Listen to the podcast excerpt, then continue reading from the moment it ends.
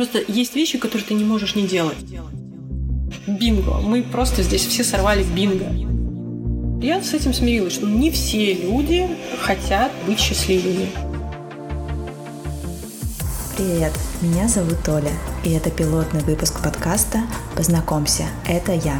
Сегодня мы поговорим на тему самореализации и поиска себя с преподавателем йоги и просто очень хорошим человеком Катей Вельможной. Катя, привет! Привет! Катя, ты преподаватель йоги. У тебя есть проект «Йога близко», и ты уже довольно долго занимаешься да. преподаванием. Сколько примерно? Уже больше пяти лет. И преподаванием, и практикой в совокупности больше пяти лет. А ты вообще вот занимаясь йогой, считаешь себя, преподавая йогу, ты считаешь себя реализовавшимся человеком или то, что ты находишься на пути какой-то самореализации? Ну, я люблю говорить э, про себя, что кроме обучения и преподавания я ничего не умею. И, в общем-то, вся моя жизнь, она построена на том, что я учу, преподаю. И все время нахожусь в этой сфере. Это были сначала дети, потом взрослые. Потом, собственно говоря, я пришла к преподаванию йоги. И, ну, наверное, это какой-то мой путь преподавание, делиться своим, своим знанием, своим опытом. И важно, наверное, что я пришла сейчас к тому, что я делюсь тем, что для меня ценно, тем, что для меня имеет смысл. Да, потому что рассказывать э, о том, как продать э, какой-то продукт, э, который мне самой не нравится, да, когда я, например, работала бизнес-тренером, это одно, это просто отработка навыка. А делиться тем, что для, действительно для меня важно и в чем я вижу смысл, в чем я вижу реальную пользу. Наверное, если говорить про самореализацию, то классно, что я нашла предмет, чему обучать, который меня не, не конфузит на тему того, что мне стыдно за то, чем я делюсь. Мне не стыдно за йогу. Ты говоришь то, что ты ничего не умеешь, то, что преподавание — это твое дело. А всегда ли так было? В какой-то момент поняла, что вот тебе надо преподавать, это твое? Наверное, я это поняла не так давно, когда, собственно говоря, оглянулась на то, что а что, что я могу, да, чем, чем я могу работать, чем я могу заниматься. Ну, вторая сфера, которая мне очень интересна и близка, это организация чего-то, поэтому здесь все очень взаимосвязано. Когда я выбирала профессию, я, ну, мягко говоря, вообще не представляла, что такое психолог. Да, я психолог по специальности, и мне абсолютно было непонятно, что это такое. А, но э, поскольку я была гуманитарием до мозга костей, и э, в любом случае это был бы либо педагог, просто обычный чего-нибудь, истории, например, скорее всего, потому что я очень люблю историю и в школе очень любила, а, либо психолог. И вот как раз мой учитель истории, она порекомендовала мне идти именно в психологию, сказав о том, что тебе там будет интереснее. Вот, и потом, собственно говоря, я начала работать с детьми, педагогом, психологом. То есть это не было каким-то таким осознанным выбором? Это не было никакой мечтой. Там, если говорить про мечты с детства, я все детство говорила о том, что я буду медсестрой. Именно не врачом, не там кем-то, а медсестрой. Тебе хотелось очень... помогать людям? А, нет, и знаешь, это было про то, что э, для меня очень значимым и важным человеком и близким была моя бабушка. А бабушка вообще работала санитаром а, в поликлинике в деревне. Но само ощущение того, что бабушка работала в больнице, это так круто, так классно. И я всегда говорила, что я буду как бабушка медсестрой. Но я не различала тогда, чем занимается санитар и чем занимается медсестра. Поэтому я как-то ну, не задумывалась. У меня до последнего в школе не было ощущения, куда мне идти. Это вообще многим проблема знакомая. Часто школьники не знают, чего они хотят, как делать выбор. Но мне кажется и правильно. Я вообще за то, чтобы не поступать сразу после школы ВУЗ, да, немножко, если отклониться от темы, про поиск себя. Ну, потому что человеку в одиннадцатом классе, в десятом-одиннадцатом классе, они же сейчас, в принципе, должны уже к десятому-одиннадцатому классу выбрать те предметы, которые они будут активно-активно изучать э, с репетиторами со всеми на свете, чтобы сдать это несчастный ЕГЭ.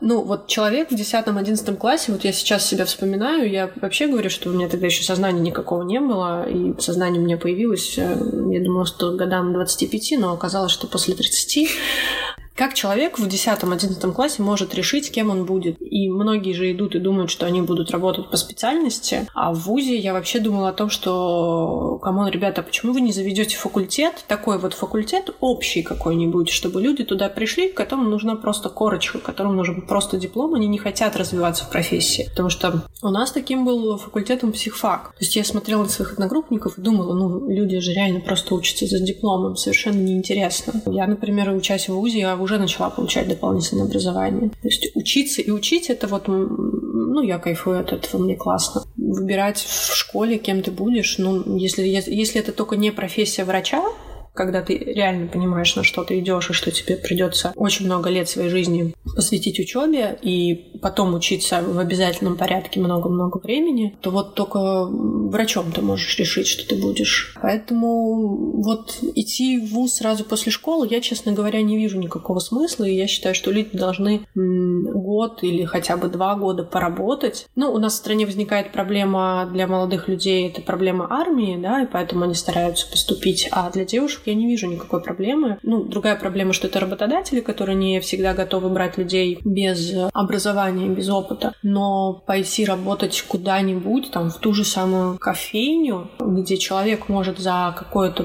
достаточно короткое время развиться и, там, например, стать уже управленцем и понять, да, что о, у меня есть навыки вот эти, значит, я могу их как-то развивать, значит, я могу там идти в какие-то менеджменты, маркетинги и прочее. Как вот эти несовершеннолетние люди люди принимают такое решение. Я до сих пор не знаю, кем я буду, когда вырасту. Вот, поэтому я, когда шла, я не знала, чем я буду заниматься. Ну да, я думала, что я буду работать психологом в школе. К счастью, меня это обошло, потому что это очень жестко. У тебя был какой-нибудь такой период, что вот ты целенаправленно и очень серьезно задавалась вопросом, как ты хочешь себя реализовать, что ты чувствовала, тебе чего-то не хватает, что вот что-то идет не так. Мне всегда чего-то не хватает, и всегда что-то идет не так.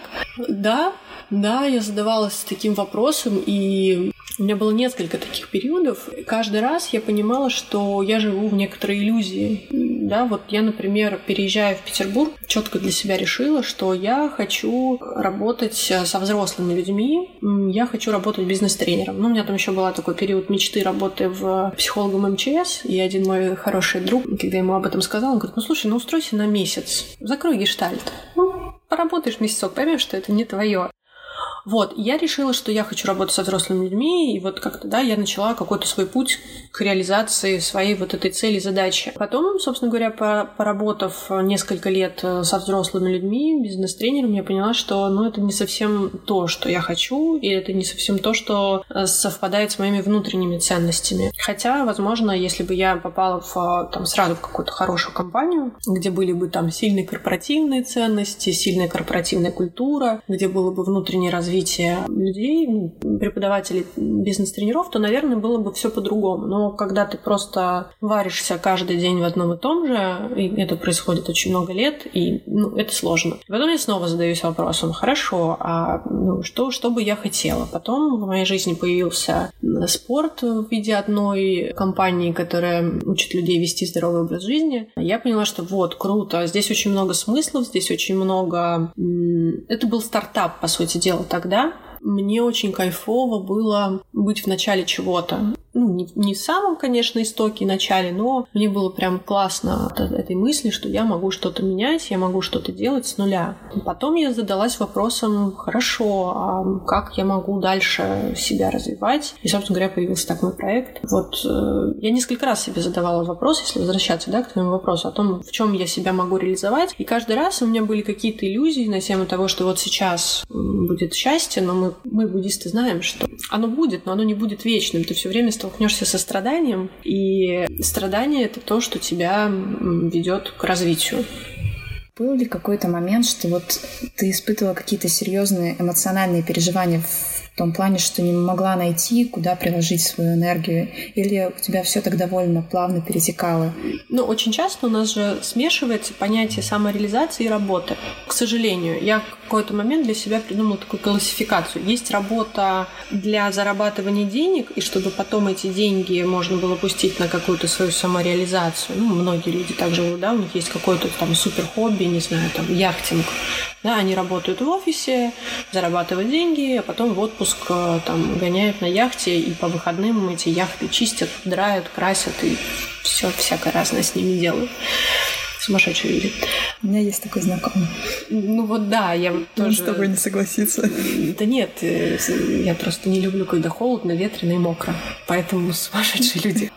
А есть э, работа, которая тебя, в которой ты развиваешься, и мало того, что она ведет к твоему саморазвитию, самореализации, так еще и она ну, кормит тебя. И это, конечно, идеальный вариант, да, там старые фразы про то, что сделайте хобби своей работой. Так себе идея, но тем не менее, вот есть вот такой формат. И мне хотелось, да, чтобы вот у меня была такая работа. Это вот если разделить, да, с работой с самореализацией. У меня был период, когда я искала работу, я понимала, что мне нужна работа, но мне настолько не хотелось тратить свое время на какие-то чужие ценности. И я прекрасно понимала, что, скорее всего, я не буду совпадать по ценностям, скорее всего, это будет, ну вот, ну и ничего хорошего, собственно говоря, из этого не получилось. То есть моя попытка а, себя обеспечивать, не занимаясь тем, что для меня имеет смысл, она увенчалась э, такой достаточно сильным выгоранием, поэтому я решила, что сейчас надо заниматься тем, что меня реализует, и пытаться э, сделать это делом своей жизни, своим призванием и так далее, но, по крайней мере, своим основным занятием мы подбираемся к йоге. Скажи, как ты вообще начала заниматься йогой и как ты начала преподавать? А это такая веселая, интересная история. Ну, не то чтобы веселая, просто есть истории людей. Я тут недавно у себя в Инстаграме проводила опросы, спрашивала, как вы вообще в йогу пришли. И были там прекрасные истории про то, что у меня был роман с йога-тичером, я начала заниматься йогой, и роман с йога-тичером закончился, а йога в моей жизни осталась. Вот, у меня не было такой никакой романтической истории. Многие люди приходят в йогу через травму, это довольно распространенный способ прийти к йоге, да, через физическую травму, либо через э, психологическую травму. А у меня было все просто. Первый раз на йоге я оказалась в 2012 году, и моим первым преподавателем, учителем был индус. Йогой мы занимались э, под его ведение на английском языке, и это было, конечно, такой очень классный опыт. Я как-то про него забыла и совсем не так давно начала анализировать, вспоминать, что ну ничего себе, во-первых, ну он доктор аюрведы и просто из первого источника, да, то есть из человека, который живет в этой культуре, практикует. Но это было временное такое явление, пока он был в Петербурге, мы с подругой ездили после работы, я даже с работы отпрашивалась там на 10 минут, тогда не было йога-студии, по-моему, даже вообще особо ничего не было. Йога в подвальчиках велась еще в то время. А потом э, я всегда думала, что йога это не для меня. Йога — это для каких-то совершенно людей другой, другого класса, другого уровня. Я, ну нет, я слишком проста для нее. Йогой я начала заниматься совершенно ну, по-серьезному, совершенно спонтанно. Не случайно, но спонтанно. Я уже работала в той самой компании, которая учит людей вести здоровый образ жизни. Нет, мы можем, конечно, ее обозначить. Mm-hmm. Я работала в секте, да, школа идеального тела секта. И я работала как раз, занималась всякими дополнительными проектами. И тогда было Оля решила пригласить Михаила Павлова провести в Петербурге семинар. И, собственно говоря, этим, организацией этого семинара занималась полностью я. То есть от набора до там, бронирования зала, в общем, полностью на мне это все было. Э, и, соответственно, у меня была возможность в этом семинаре поучаствовать. Я уточню, Оля это Оля Маркес, Маркес создательница. Да, да. да школы а, создатель э, секты э, всея Руси. Собственно говоря, после этого семинара мне сказали, Катя, мы будем делать тичерс-курс, ты им занимаешься. Ну, человек, который позанимался йогой два выходных, субботу и воскресенье, в общей сложности где-то часов 10.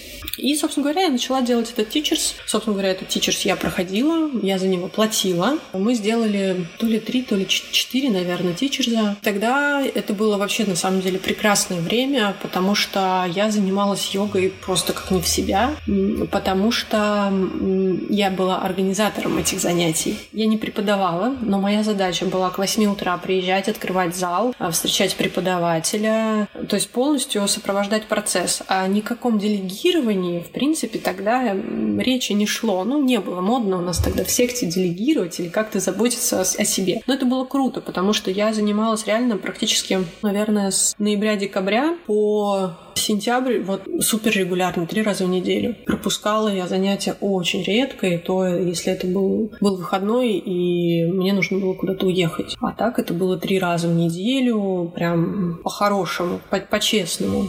Это было очень круто. У меня случился очень быстрый прогресс, плюс параллельно я проходила teachers, и я предполагала, что когда-то я буду преподавать. У меня есть такая история, что если ты хочешь во что-то углубиться, то возглавь это. Начни это преподавать или начни в этом работать. Так я пришла работать тогда в секту, потому что мне хотелось больше знать и больше, а, больше во, во все это погружаться. И, собственно говоря, я предполагала, что когда-то я начну преподавать, мне хотелось, мне было интересно, мне это нравилось. Я уже к тому моменту потихонечку переставала вести тренировки секты. А преподавать я начала очень спонтанно. В Петербурге у нас вел занятия Миш Помаров, и Миш Поморов уезжал на несколько месяцев в Гималай. И он меня поставил перед фактом, сказав мне, я уезжаю, ты будешь меня заменять. Я сделала такие глаза, в смысле я тебя буду заменять? Да, будешь. Мы были тогда в Болгарии, в э, секта-лагере, и он сказал, давай, пока я здесь, проведи пробное занятие, я посмотрю, как ты везешь, дам тебе обратную связь и вперед. Слушай, я правильно понимаю, что у тебя не было там даже какого-то времени на подготовку? Это такое прям спонтанное? Ну, нет, он меня поставил перед фактом заранее, то есть я предполагала, и мы с ним договаривались, что нам нужно сделать пробное занятие. И вот как раз мы его решили сделать в Болгарии в лагере, практически там в последний день, а, в 7 утра, чтобы это не, не пересекалось с какими-то основными мероприятиями кемпа. Ко мне пришли прям близкие для меня люди. Я прям подошла, подошла к очень многим, сказала, что, слушай, я буду проводить пробное занятие по йоге, мне бы хотелось, чтобы ты там пришел пришел пришла, и для меня было безумно ценно видеть там, ну, для меня это была большая поддержка. Я подготовила занятие, показала его Мише, Миша там дал какую-то свою обратную связь, и все, я провела занятие, и, собственно говоря, через месяц в Петербурге я уже начала вести, э, заменять Мишу, мне было безумно страшно, потому что вести на аудиторию рок-звезды э, йоги, йога-комьюнити Петербурга было капец как страшно. Конечно, очень многие люди перестали ходить, потому что я не Миша, вот, но начали ходить те люди, которые вот начали ходить ко мне. Собственно говоря, так я начала преподавать где-то с сентября 2015 года. В какой момент ты а, смогла сказать, вот я преподаватель сама себе, чтобы это звучало уверенно? Ты знаешь, наверное, я сразу себя считала преподавателем по той простой причине, что я была уже с опытом работы с группой. В этом плане моя прошлая работа и психологом с детьми, э, я была еще педагогом-организатором,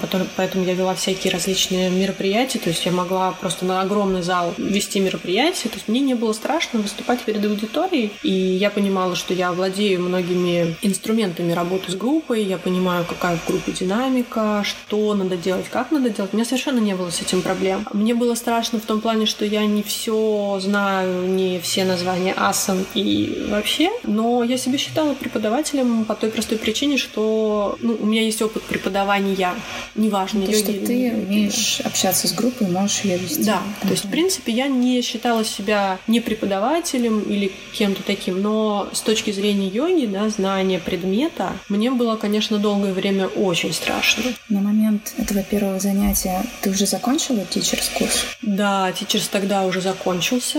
К слову, тот тичерс я, я слила с экзаменов, я их не сдавала, сказала, я сдам следующие, со следующей группой. Но поскольку мы делали несколько групп, и я практически на всех э, группах присутствовала, то есть я приезжала в Москву, сидела практически на всех лекциях, я, условно говоря, коллаборация, да, секты с Михаилом Павловым, э, ну, три или четыре тичерса прошла. То есть моя задача была приезжать, встречать преподавателей, расплачиваться с ними, то есть как-то рулить группой. То есть фактически ну, я была администратором и все, всем, всем рулила в этом тичерзе, кроме там, составления плана, приглашения преподавателей. И то какое-то время я уже потом уже начала с преподавателями договариваться на лекции. Поэтому знаний у меня было достаточно.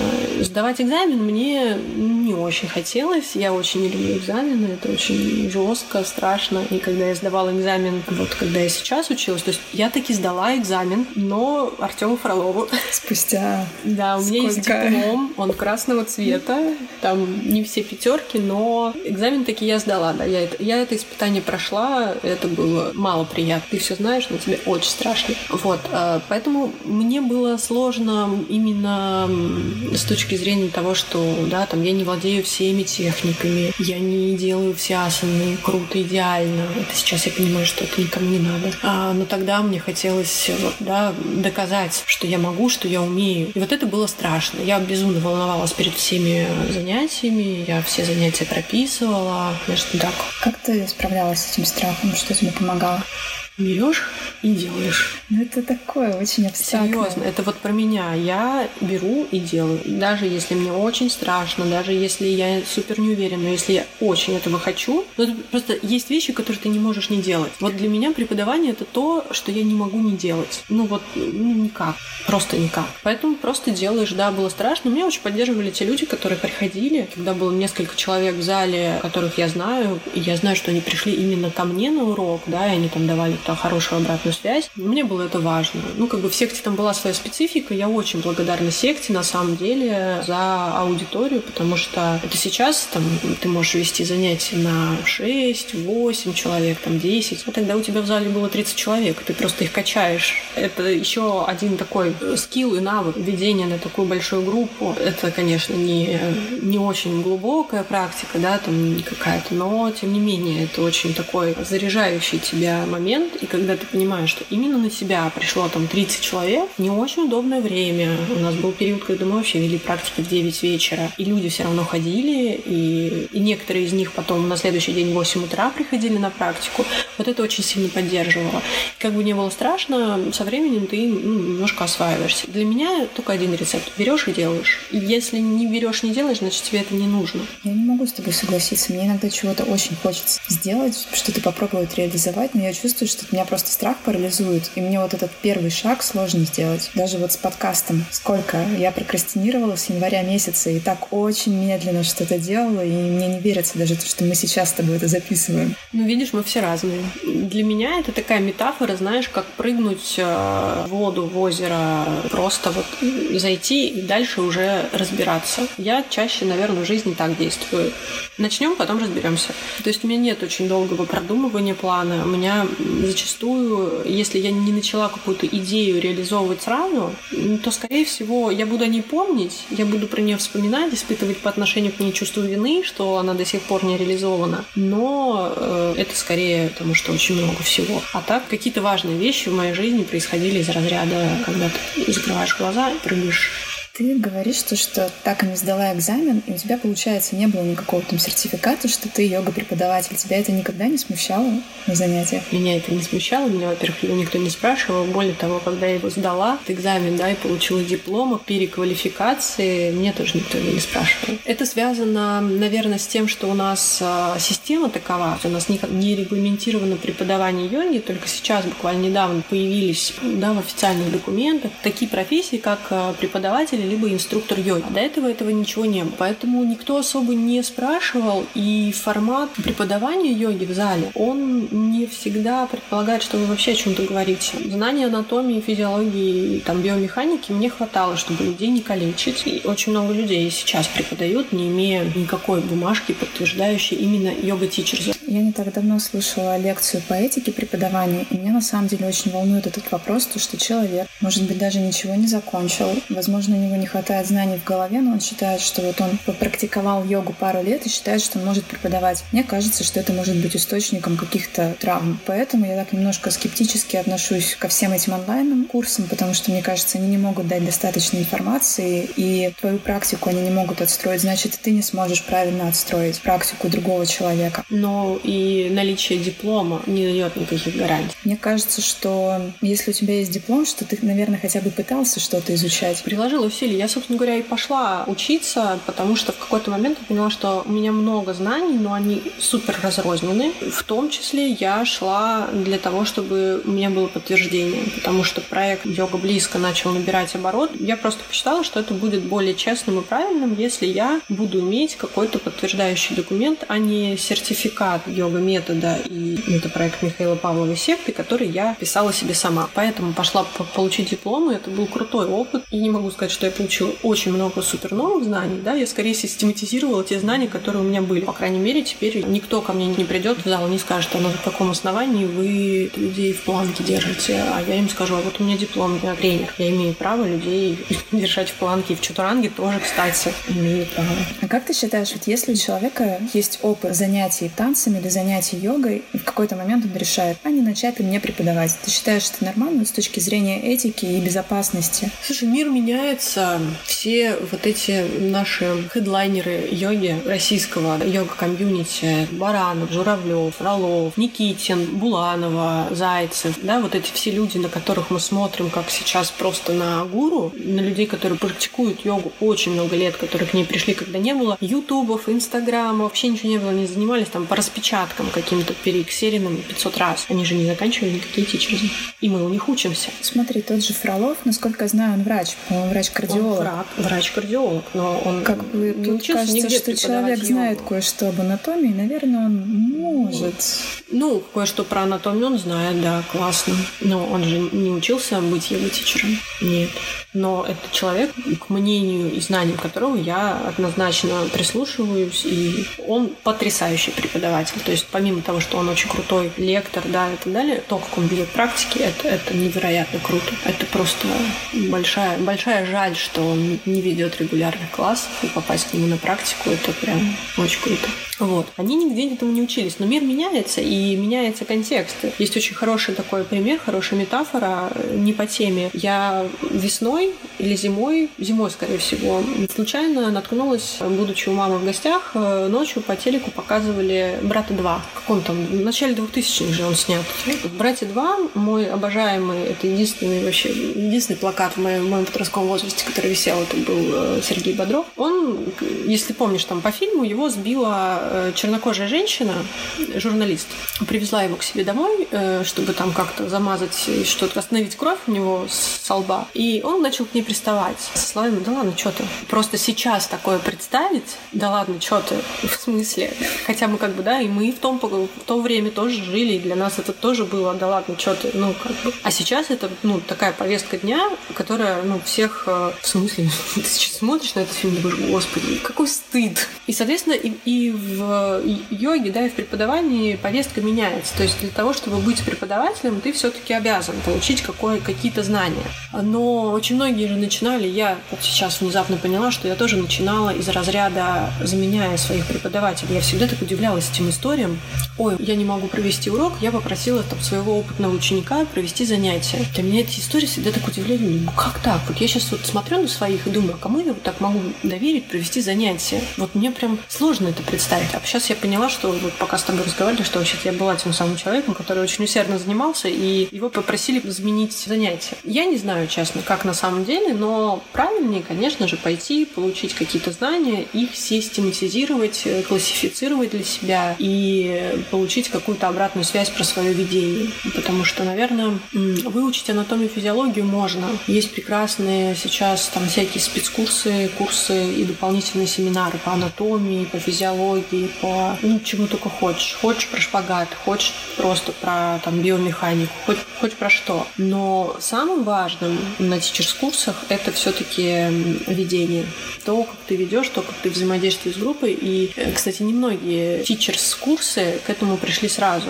Я знаю, что там и у Артема Фролова изначально был тичерс без ведения. В сексе то, что мы делали, у нас первый год не было ведения на экзамене, мы столкнулись с тем, что это мы, кто в секте работали, могли с группой работать, потому что мы вели тренировки. А те, кто этого не делал, они ну, просто впадали в ступор, как, не знаю, косуля, которая дорогу перебегает. И самая главная ценность тичерс-курсов — это как раз а, ведение. Возможность получить там обратную связь, возможность, э, в принципе, но этого очень мало все равно на тичерсах, ну, потому что время не резиновое, и очень много всегда в программе всего. У меня была тоже в начале года идея как-то поддерживать молодых преподавателей, помогать им, потому что я в этом плане, ну, много чего делал. И, в принципе, одну группу питерскую сейчас курса я им полностью организовывала вот эти практикумы ведения, давала им обратную связь, и девчонки ведут до сих пор. Но поэтому я думаю, что курсы, они нужны для того, чтобы человек научился, как это все рассказывать, рассказывать, показывать и так далее. Я вот для себя сейчас думаю, периодически возникает желание начать преподавать танцы, но вот меня останавливает тот момент, что я нигде этому не училась. Да, у меня там много опыта, но вот отсутствие какой-то, не знаю, диплома, бумажки с надписью, что я не знаю, я преподаватель танцев или, не знаю, я преподаватель йоги, меня останавливает от этого. Мне кажется, то, что я могу принести вред. Хотя я прекрасно понимаю, что эта бумажка по факту мало что изменит. Как ты думаешь, что стоит делать в такой ситуации? Идти учиться или пытаться начать преподавать и пытаться самой вот этого опыта набираться? Я думаю, что надо идти и вести, что называется, начинать тренироваться на кошечках, э, на друзьях, на близких. Единственная реклама, которая работает, это сарафанное радио. А в процессе потом ты поймешь, э, куда тебе идти учиться, потому что, ну, это как со школой, да, ты не, ну, ты можешь выбрать какую-то школу, да, где ты можешь получить какое-то подтверждение, что ты учитель танцев, что ты имеешь право танцевать с людьми, показывать им какие-то движения. Ну, понимаешь, да, к чему я клоню. А по факту ты можешь ну, столкнуться с тем, что тебе это, например, не очень подходит. Ну, там, это школа или еще что-то. Или тебе дают не те знания, которые тебе нужны, не ту практику, которая тебе нужна. Поэтому я бы сначала пошла преподавать, начала бы это делать и поняла, чего конкретно тебе не хватает. И уже с этим идти и получать знания. Понять, чего ты не умеешь, ты можешь только в практике. Был ли у тебя какой-то момент, что тебе хотелось бы бросить йогу и сказать, все, я устала, я ухожу из этого всего? Ну, саму йогу нет, а вот преподавание, работу с проектом, да, много раз эти мысли посещают меня.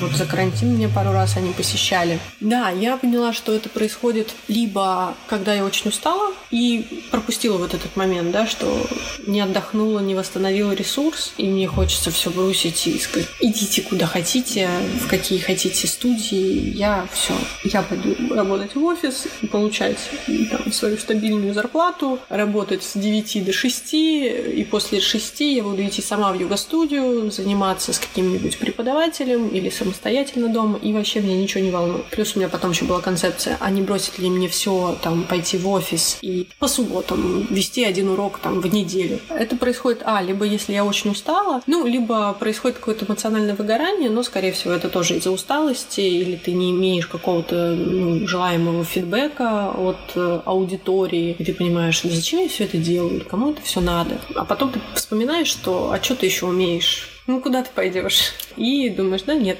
пожалуй, нет, не хочу я идти в офис. Дай-ка я еще вот этому всему шанс. Ты просто делаешь, э, потому что ну, не можешь по-другому. И чем более ты делаешь это вот из позиции я делаю, потому что это мое, потому что мне это нравится, потому что это в кайф. Тем больше у тебя получается ну, позитивно, позитивной какой-то обратной связи, тем больше людей тянется и так далее. Поэтому бросить хотелось часто. В какие-то, ну вот в прошлом летом, кстати, была такая очень э, критичная ситуация. Там даже радикальные меры предприняли, абонементы ввели. У нас никогда их не было, а вот уже год они есть. И я сказала себе, что я смотрю на этот проект до конца конца октября. Если до конца октября ничего не изменится, то я его закрою и все. Но с того момента очень много все изменилось, и проект не закрыт, до сих пор существует, и я думаю, что будет дальше существовать. Что тебя поддерживает еще вот кроме вот этого, что ты не можешь не делать? А, поддерживает, безусловно, обратная связь и появление, появление людей, ну, таких эм, то ли усердно практикующих, то ли с вот таким любопытством к практике, то ли вот когда ты видишь, что человек, ну, вот реально воспринимает это не как физкультуру, да, планка, планка, чатуранга, несмотря на то, что мы все это очень любим, а вот люди, которые анализируют, которые после урока тебе говорят какие-то такие вещи про свое состояние на практике и не стесняются, да, что там есть какие-то еще другие люди это слышат. И вот, вот это очень круто подзаряжает. У меня сейчас есть такое небольшое сообщество. Мне очень жалко, что эти люди живут со мной в очень неудобном часовом поясе. Они живут вообще на другом континенте, но они, правда, очень так э, глубоко воспринимают практику. Когда ты видишь прогресс своих занимающихся, это очень-очень поддерживает. Ты понимаешь, что ну, ты к этому причастен. Ты понимаешь, что ну, человек вообще не понимал, где у него рука, нога, а сейчас он у тебя бока сами становится с первого-второго раза. Это, конечно, не результат практики, да, там встать в бакасану, но ты понимаешь, что ты что-то для этого сделал, чтобы человек разобрался, да, как ему своим мозгом управлять своим телом, своим мозгом и своим телом, и ты ему в этом помог. Я не жду от людей, что они сразу начнут там как-то по духовному пути идти. Я скорее, ну, хочу, чтобы людям было комфортно и классно после моих занятий. А уж э, зададутся ли они вопросом, для чего я это все делаю, куда мне двигаться дальше, это уже, ну, классно, что это есть. И такие есть. И за карантин, кстати, очень круто многие люди продвинулись в практике. Для, ну, для меня это супер поддержка. Я понимаю, что я что-то для этого сделала. Еще меня очень поддерживает мой собственный интерес. И для меня э, очень близка фраза, что если ты хочешь в чем-то глубоко разобраться, начни это преподавать. И, собственно говоря, э, ну, какие-то вещи, те, которые мне интересны, я просто их начинаю как-то транслировать вовне. То есть я начинаю о них рассказывать, и тогда я в этом глубже, глубже, глубже разбираюсь. То есть сейчас это тема медитации. Да, я про говорю про то, что вот я хочу сделать курс, но вот сейчас чуть-чуть мне времени не хватает спокойного, чтобы сесть его записать. Потому что, наверное, последний, наверное, ну, год я в, в этой теме как-то так копаюсь, ищу, пробую, пробую то, пробую это. Такая медитация. Задаю себе вопросы, а что такое медитация? И могу даже сказать, что для себя я сейчас уже определила и нашла, какая мне медитация подходит, что мне подходит. Вот. Ну вот, пожалуй, да. Когда я вижу прогресс, когда я вижу обратную связь, и когда я вижу для себя какой-то э, новый путь для или новый вектор для развития, вот это меня очень круто поддерживает. И я могу делать даже ну, не, не потому, что это кому-то надо, мне это интересно, а уж за моим интересом, наверное, кто-то еще и подтянется. Ну, я так себе бизнесмен. Я не делаю продукты, которые точно будут куплены, или те продукты, которые точно меня продвинут. Ну, я не снимаю наули в трусах, в сторис каждый день или там еще что-то, не выкладываю свою личную практику, а надо бы хотя бы так, ну, подтверждать, что я йогой занимаюсь. Я скорее вот двигаюсь от какого-то своего внутреннего состояния и своих внутренних каких-то векторов. Если, например, ты встретишь человека, который такой потерянный и не знает, куда он хочет двигаться, он не видит своего вектора, что бы ты ему могла посоветовать?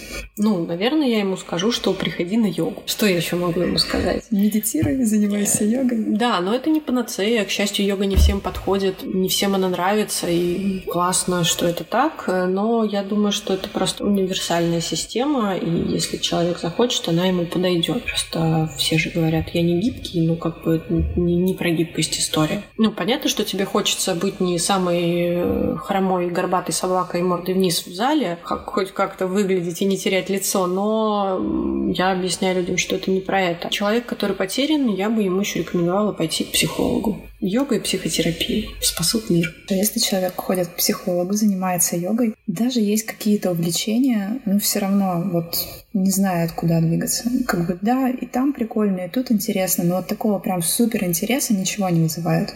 Ну и хорошо. Ну не обязательно же все должны вот так гореть. Э, я иногда завидую людям, которым вообще, у которых нет таких экстремальных хобби, как у меня, условно говоря, да, таких экстремальных э, занятий, увлечений, а живут своей жизнью спокойно. Господи, люди после работы приходят домой. В период, когда я работала в офисе, я очень иногда, когда, ну, особенно уставала, я завидовала людям, которые просто после работы идут домой. У них столько свободного времени, они успевают что-то сделать дома для себя, там, бьюти-процедуры, там, еще в магазин сходить. Я вот им завидую. Как круто а не то, что ты там каждый день раньше 11 домой не отыскиваешься. Это накладывает определенный отпечаток, особенно, ну, когда ты начинаешь работать на себя, ты работаешь, ну, практически все время ты открываешь глаза, ты работаешь, ты перед тем, как закрыть глаза, ну, сейчас я уже начала как-то выстраивать, да, там, грубо говоря, там, в воскресенье не работаю. Если я в воскресенье веду практику, то это, ну, супер исключение. Я не беру индивидуальных занятий точно, но это, скорее всего, там, какой-нибудь или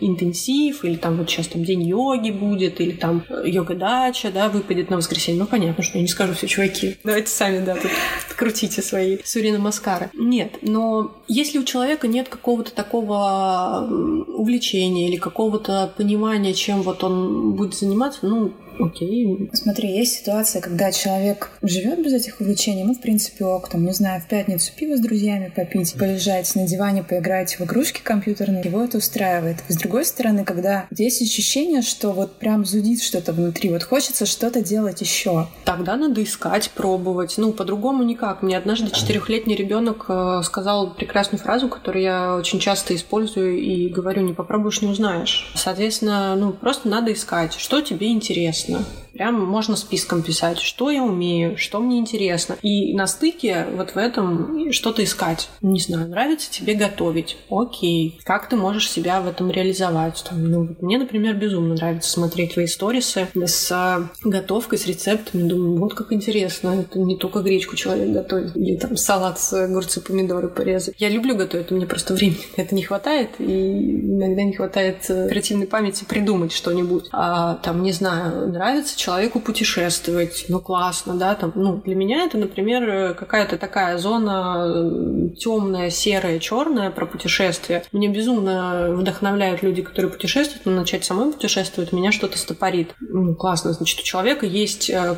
навык и умение, которого нет у меня путешествовать. Хотя, казалось бы, да, путешествие — это просто отдых. Для меня это супер выход из зоны комфорта, чтобы начать путешествовать. Сейчас прекрасная отмазка, почему я этим не занимаюсь. Просто искать, смотреть, что мне интересно. Даже там, если человеку нравится просто фильмы смотреть, ну круто. Это же офигенный навык разбираться в кино, знать, какие сейчас тенденции, какие режиссеры, что снимают, про что, да, чтобы, ну, я, в принципе, рыбка Дори, я могу посмотреть фильм и забыть. То есть для меня там просмотр каких-то фильмов — это отдых для мозга. Я вообще не заморачиваюсь, чтобы запоминать. Я не знаю, я очень редко запоминаю именно актеров, фильмов, там, чтобы еще режиссера знал. Нет. А, ну, мне бы круто было бы человек, который, которому нравится смотреть кино, читать его обзоры. У меня сейчас знакомый есть, который как-то внезапно, ну, судя по его ленте, увлекся изучением вина. Сорта, виды, что-то про них пишет, выкладывает. Сегодня у нас вот такое вино, и про него что-то пишет. Ничего себе, как интересно, круто. Да? Ну, то есть э,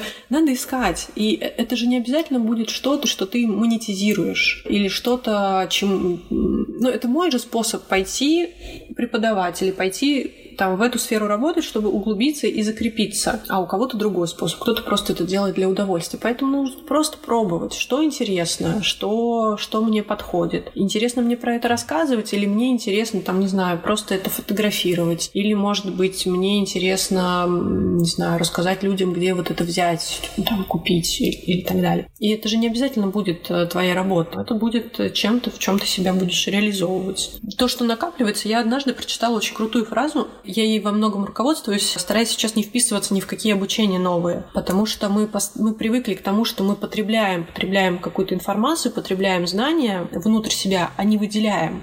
Прошел ты какое-то обучение, и чё? Получил ты какой-то диплом, и чё? Ну, сертификат ты получил, и что? Зачем ты это сделал? Для чего? Ну да, круто, ты там как-то повысил свою самооценку, там увеличил количество нейронных связей. Все это очень здорово, это профилактика Альцгеймера. Но зачем? Для чего? Ну, это такое, знаешь, э, потребительство не в сфере покупки шмоток, а потребление информации. И, ну, про это тоже стоит задуматься и посмотреть, а зачем я это делаю? Для чего мне очередной курс? А для чего мне очередной там какой-то семинар? Зачем мне вот эта книжка? Во всем должен быть здравый смысл. Есть, да, крайности, когда человек э, просто лежит на диване и смотрит, там, не знаю, переключает канал, если есть еще люди, которые это делают, телевизор, которые смотрят. А есть люди, которые, да, там вот беспрестанно вот, в чем-то разбираются, что-то смотрят, что-то там читают или еще что-то, и все, да, вот, и, и, и ни для чего это не делают, ни для какой цели, ни для того, чтобы что-то в своей жизни изменить. Наверное, все-таки нужно прийти к какой-то золотой середине, к какому-то здравому смыслу. Это же тоже крайность, это, наверное, ну, какой-то способ убегать от своей жизни, от, не знаю, от того, чтобы сталкиваться с реальностью. Что для тебя значит слово «жизнь» вообще жить своей жизнью? Ого. Не знаю, наверное, просто жить. Слушай, это сложный вопрос. Что значит жизнь? Ты, в общем-то, не выбирал, жить или не жить. Тебе это дали. И, соответственно, это шанс. Тоже прекрасная история из буддизма про то, что в мире есть э, тысячи, миллионы живых существ, и родиться человеком, ну, это для тех, кто верит, да, там, в теорию всяких перерождений, ну, и, в принципе, да, там, родиться не какой-нибудь э, тихоходкой, а родиться человеком — это большая удача. И вот, опять же, тоже из буддизма, представь, что там есть огромный-огромный океан, есть черепаха, которая раз в тысячу лет поднимается со дна, и вот если в этот момент над ней проплывет э, кит и выпустит там какой-то пузырь, и черепаха попадет в этот пузырь, вот такой примерно есть шанс родиться человеком. Супер, супер удача. Бинго. Мы просто здесь все сорвали бинго. А, и, наверное, ну, каждый сам решает, как этим распоряжаться. Я поняла, что мне важны какие-то смыслы. Я не, не хочу жить просто вот в дне сурка, работа, дом, работа, хотя мне очень близка идея там, семьи, дома. Для меня это ну, некий ресурс. Но помимо всего этого мне нужно что-то делать. Как-то себя реализовывать, куда-то прикладывать эту энергию, которой иногда бывает очень много. Я же могу фигней начать какой-нибудь заниматься. Не знаю, просто пользоваться этим шансом. По-хорошему воспользоваться вот так, чтобы потом, когда ты будешь э, умирать, не было стыдно за то, что ты там что-то сделал или что-то не сделал, чтобы карма хорошая была снова иметь возможность родиться человеком и продолжить практиковать, делать мир лучше. На курсе по Випассане нам рассказывали, что на курс приходят только те люди, которые в своей прошлой жизни испытали какие-то сложные переживания, но смогли из этого выбраться, начали практиковать, и вот им якобы в новой жизни дался шанс улучшить свою практику. Да, есть такое, ну, такая теория, такое предположение, что люди приходят в практику, ну, там, в любую практику, да, там, йогу или какие-то другие духовные практики, если у них, да, в прошлой жизни были какие-то предрасположенности или это кэшбэк от кармы. Ну, вот если, да, так грубо говорить, э, это большое везение. Но не, не, все, не все должны этим заниматься. Я глубоко убеждена, что это действительно не для всех. Ну, не все люди к этому готовы, и не всем людям это подходит. И навязывать, да, там, быть каким-то миссионером йоги точно не стоит. Сейчас есть огромное количество других практик, где люди себя могут реализовать и где им тоже может быть хорошо. Появляются ли в твоей жизни люди, которые пытаются тебя убедить, убедить в том, что то, что ты делаешь, это вообще такое не очень нужное, бесполезное. Говорят, что буддизм — это фигня, медитация — это вообще какие-то глупости. Ну, у меня есть предположение, что есть люди, которые сомневались в том, что не фигней ли я страдаю. Да? Ну, у меня есть предположение, что моя мама какое-то время сильно переживала за то, что, ну, во-первых, когда я пришла работать в секту, очень много пришлось приложить усилий, чтобы объяснить, что секта это не секта, а секта, и что а чем ты занимаешься? Вот йогу преподаю. Ну, не знаю, может быть, моя мама думает, что мы там тоже как-то что-то какие-то мантры только поем, или там еще, не знаю, там, завязываемся морские узлы. Ну, это скорее, да, какое-то такое беспокойство. А ну, йога же до сих пор, она так э, мистифицирована, когда ты человеку говоришь, что ты занимаешься йогой, о, ты занимаешься йогой, все, и сразу у тебя там, наверное, там все, все думают, что ты там питаешься солнечным светом, живя в Петербурге, и там просто святой человек. Но я, честно говоря, не встречала таких людей, которые мне говорили, что что-то какая-то ерунда да, там и так далее. Наверное, ну просто в моем окружении таких людей нет. Мне, наверное, в этом плане повезло, что мне не приходилось никогда, ну, как-то доказывать и, и защищать то, что, чем я занимаюсь. Тебе никогда мама не говорила, например, что ты должна работать по специальности, потому что вот у наших родителей есть такой немножко отголоски совка еще в голове? А, нет, у меня, кстати, мне в этом плане очень сильно повезло, потому что э, меня всегда делать хочешь. Вот ты считаешь, что тебе это надо? Иди.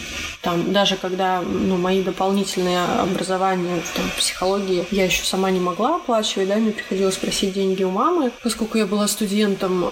Тебе это надо? Да, мне это надо. То есть мне даже не приходилось, знаешь, там как- как-то это аргументировать и презентовать, продавать. Я говорила, вот есть то-то, то-то, то-то. Мне это нужно для того-то, того-то, того-то. Хорошо, окей, вперед. Там, когда я меняла работы, ну, да, окей, ну, тебе это надо. То есть в этом плане мне очень повезло. Мне как-то, меня спрашивали, кем ты хочешь быть, куда ты хочешь пойти учиться, да, и мы уже там смотрели, исходя из там своих возможностей возможностей семьи, куда мне пойти учиться но по той специальности, про которую я вот, ну, понимала. И это ну, точно было бы либо учитель истории, либо вот ну, решили попробовать ну, психолог. Ну, окей. Ну, здорово. У тебя, получается, была такая поддержка семьи? Ну, да, да. Мне скорее не мешали. Не ставили мне никакие палки в колеса. То есть мне не то, что там супер поддерживали, как-то интересовались, но мне, мне не мешали. И для меня это вот, ну, супер поддержка. В этом плане я предоставлена сама себе. Есть ли что-то такое, не знаю, может быть, книга, фильм, какая-то музыка, которая у тебя ассоциируется с каким-то таким супер вдохновением? Я напомню, я рыбка Дори. Я ничего не помню. Честно, вот э, для меня это сложный вопрос. Скорее, это ну, то, что может вдохновить, это скорее люди и какие-то их слова. А книжку, которую бы я всем рекомендовала читать, это «Будда, мозг и нейрофизиология счастья». Вот, это точно то, что читается супер легко и расставляет очень многие точки над «и» в понимании, что такое медитация, потому что ну, все-таки медитацию объяснить сложнее, чем практику э, хатха-йоги, да, потому что ну, в практике хатха-йоги вот ты можешь внешне посмотреть, да, что происходит. Вот ты пришел в таком состоянии, ты ушел в таком состоянии. Ты сделал правильно или ты сделал неправильно, да, там, там мог нанести себе травму или не смог нанести себе, не смог нанести себе травму. А в медитации я даже сама ну, до какого-то момента вообще понимала, что должно происходить вообще. Ну, сижу я, ну, ну да, ну дышу, а дальше что? Ну, хорошо, где, где вот это справиться с тревогой, там, бессонницей, что там еще? Ты ждала медитации какой-то мгновенного результата? Я скорее не понимала, что мне надо делать в медитации, чтобы это была медитация, а не просто сидение с прямой спиной. И сейчас я уже понимаю, что все правильно я делала, все хорошо. Да, но меня до сих пор вызывают некоторые медитации вопросы и там или какие-то заголовки. Я понимаю, что, возможно, где-то больше это маркетинг, а не сам продукт, но пока что я еще с этим разбираюсь. Это вот если вот про книжку. А смотреть, читать то, что интересно. Для меня смотреть фильмы — это ну, про отдохнуть мозгом. Хотя мне безумно нравится смотреть и вебинары различные, и семинары по теме, там, по анатомиям, физиологиям, по буддизму и так далее. Я могу себе включить какой-нибудь там канал Арзамас на Ютубе. Канал Арзамас, вы должны нам денег за рекламу. И вот какие-то мини-лекции по истории. Там лекции 15 минут, окей, у меня есть там как раз 15-20 минут свободного времени, я там посмотрю одну лекцию, послушаю скорее, да, там фоном, и мне классно. Все, я перезагрузилась, и там могу бегать под, под, подкаст, под подкасты с какими-нибудь э, интервью. Музыку, кстати, я не слушаю. Как ты живешь? А вот так, я в какой-то момент поняла, что она мне не нужна. Я вот даже снесла приложение Apple Music. У меня нет музыки в телефоне, у меня в телефоне нет ни музыки, ни игр. Ну, игры ладно, согласна. Ну, игры ладно, да. Но вот я не слушаю музыку. Меня это отвлекает. Если я включаю музыку и начинаю делать уборку, то я отвлекаюсь. А, вот этот трек, а еще вот это я вспомню что-то. Вот это можно послушать. Хотя раньше я много слушала музыку, но классику могу что-нибудь включить. Это то, что еще может идти фоном и меня не отвлекать. А так, скорее, у меня не звучит никакая музыка, и занятия я провожу без музыки. Простите меня за это. Часто ли ты прокрастинируешь? Всегда. Хочется Всегда. мне ответить. Говорит человек, который работает с утра до ночи. Ну вот. И как раз э, плотный график — это один из способов борьбы с прокрастинацией. То есть четкий график для меня — это способ не прокрастинировать, потому что когда у меня есть там час-полтора свободного времени, я понимаю, что за это время мне нужно успеть поесть и что-то еще сделать, там, например, написать блог. Потому что, ну вот, сегодня не выложить пост, ну нельзя. Если мне разрешить не выкладывать посты, не вести блог, то я могу это вообще не, не делать. А, а так я довольно много прокрастинирую, но поскольку я знаю природу прокрастинации, да, знакома с этим понятием, я понимаю, почему это происходит. И скорее уже надо возвращаться да, на шаг назад и смотреть, почему это происходит. Либо... Расскажи немножко про природу. Прокрастинация, да, это когда мы начинаем э, откладывать какое-то важное дело, да, и заниматься иногда супер другими важными делами, а не ну, важными в кавычках, да, а не делать то, что мы должны были делать, или там вот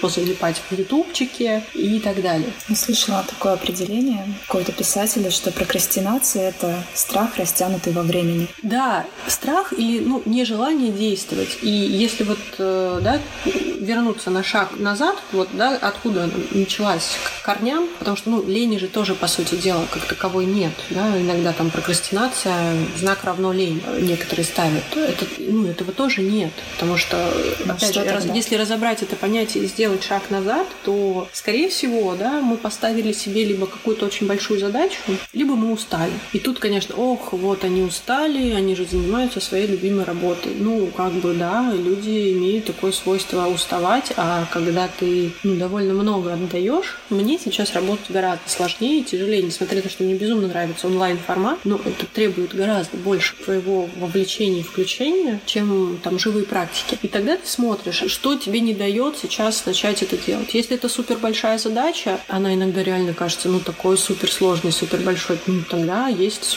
инструменты дробить эту задачу. Или там делать с утра хотя бы хоть что-нибудь для этого. Например, да, если это, ну, действительно какая-то супер большая задача. А потом, когда подходит дедлайн, и ты ее все равно делаешь, и оказывается, что не такая уж она сложная и большая была, я еще иногда прокрастинирую полезно. То есть я вместо того, чтобы сделать что-то одно, я делаю что-то другое. Вчера я, например, полдня занималась тем, что я там на YouTube заливала 23 видоса записей прямых эфиров. Очень красиво получилось. И вот когда я это еще сделала. Хотя вчера мне нужно было какие-то другие дела тоже поделать. Вот. Либо это действительно усталость, и тебе нужно, правда, отдохнуть, а не на свои плечи не, не надевать такое большое количество сейчас дел, если действительно есть такая усталость. Другой вопрос, что люди, скорее всего, чаще всего чувствуют себя супер усталыми, но это уже тоже вопрос другой, разбираться, почему это происходит, почему так. Ну а иногда можно просто что-то не делать, потому что это может быть действительно и не нужно. Там какой-нибудь режим сбережения энергии включать. Лень это тоже ну, та же самая история. Скорее всего, да, мы ленимся э, из-за того, что ну, либо какая-то супер тяжелая задача перед нами стоит, и мы там пытаемся всеми силами ее избежать, либо это действительно усталость. И это вопрос просто заботы о себе. Очень хочется, чтобы уже люди все пришли к тому, что это нормально о себе заботиться, что мы не ломовые лошади, и мы ну, не обязаны постоянно быть продуктивными, эффективными и так далее. Я сталкивалась с такой историей, что человек говорит, я ничего не хочу, и просто такая апатия, вплоть до того, что ну, человек не знает, что он хочет поесть и хочет ли куда-то идти, то есть вообще полный ноль. Я слышала тоже такое мнение, что когда человек говорит, что он ничего не хочет, на самом деле он чего-то хочет, просто он считает, что он не должен это делать, потому что есть какие-то другие обязательства, их он должен реализовывать, но ему не хочется. Или обязательства, или, может быть, какая-то ну, другая блокировка, может быть, ну, кто-то ему сказал, или он почему-то решил, что ему это нельзя или не нужно, ну, как это уже механизмы, да, каких-то стереотипов и установок, э, которые с нами давно, с самого детства. Если, ну, прям вот совсем такое состояние, то искать, э, что именно тебе нельзя, как вариант, да, тут много чего может быть. Такому человеку тоже я бы рекомендовала пойти к психологу. Все потянули к психологу. Нет, это правда, но это... Я согласна с тобой, что это, да, это лучшее да. вообще вложение, которое в себя можно сделать, э, да, там, помимо своего образования, это свое психологическое здоровье. Тут тоже много стереотипов по этому поводу существует. Ну, и... сейчас уже как бы люди немножечко начинают понимать, что это нормально. Я сталкиваюсь э, часто с мнением друзей, например, которые живут не в Питере, не в Москве, а живут где-то там подальше. И на совет сходить к психологу вроде вначале думаю, да, наверное, надо бы, а потом, ну как же так, у меня семья, я деньги буду на психолога тратить. И момент, когда появится возможность потратить на себя, может никогда не наступить. Но при этом люди покупают себе те вещи, без которых, ну, можно прожить. Ну, например, алкоголь или какую-то дополнительную одежду или оплачивают приложение в телефоне. Ну, то есть люди, средства на это есть. Просто вопрос ценности и понимания важности этого. Тут еще, наверное, момент какой-то осознанности. В смысле не купить себе там бутылочку пива, расслабиться? Ну, то есть как бы бутылочку пива ты себе, тебе не жалко купить, э, да, там, ну, если посчитать там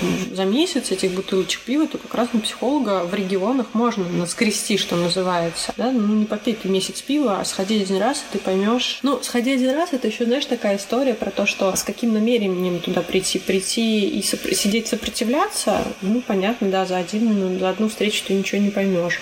А если пойти и довериться и попытаться, да, так сделать этот шаг, то как бы ты поймешь, что зачастую работа с психологом, она стоит всех бутылочек пива и любых других развлечений. Знаешь, я хотела привести пример, ну, если же у тебя там болит зуб или что-то болит, и ты идешь к врачу, я тут сейчас подумала, что ну, не все идут к врачу и терпят до последнего. Ну, трубу у тебя прорвало дома или там труба капает. Ты же, наверное, как-то заботишься тем, чтобы с этим справиться. По крайней мере, начинаешь э, на это обращать внимание и думаешь о том, что так, надо с этим что-то сделать, найти там время и ресурс на это. А если тебя беспокоят какие-то э, вопросы личностные, ну, просто люди должны понять, что они станут гораздо, ну, опять это слово, эффективнее, продуктивнее, э, но их качество жизни действительно поменяется. Я с этим смирилась, что не все люди хотят быть счастливыми. Они хоть и говорят, что хотят, но не все хотят быть счастливыми. Не всем это надо. Кому-то комфортно жить в своем болоте. Это выбор людей так жить. Развивать в себе принятие дзен.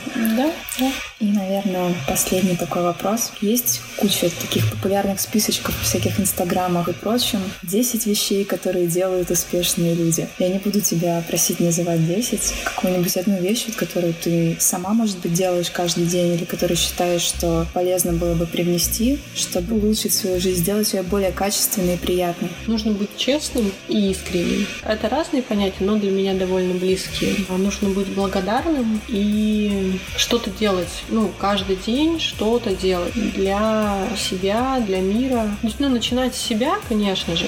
То есть, ну, ну, мир улучшается с себя. То есть, что-то делать, что будет тебя улучшать. Не в том плане, что стать лучшей версией себя, но то, что не будет тебя затягивать в какое-то болото. И мыть руки.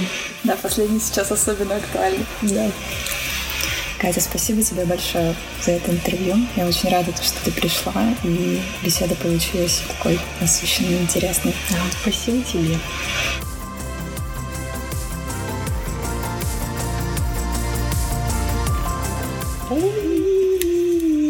Вот ты замахаешься все это.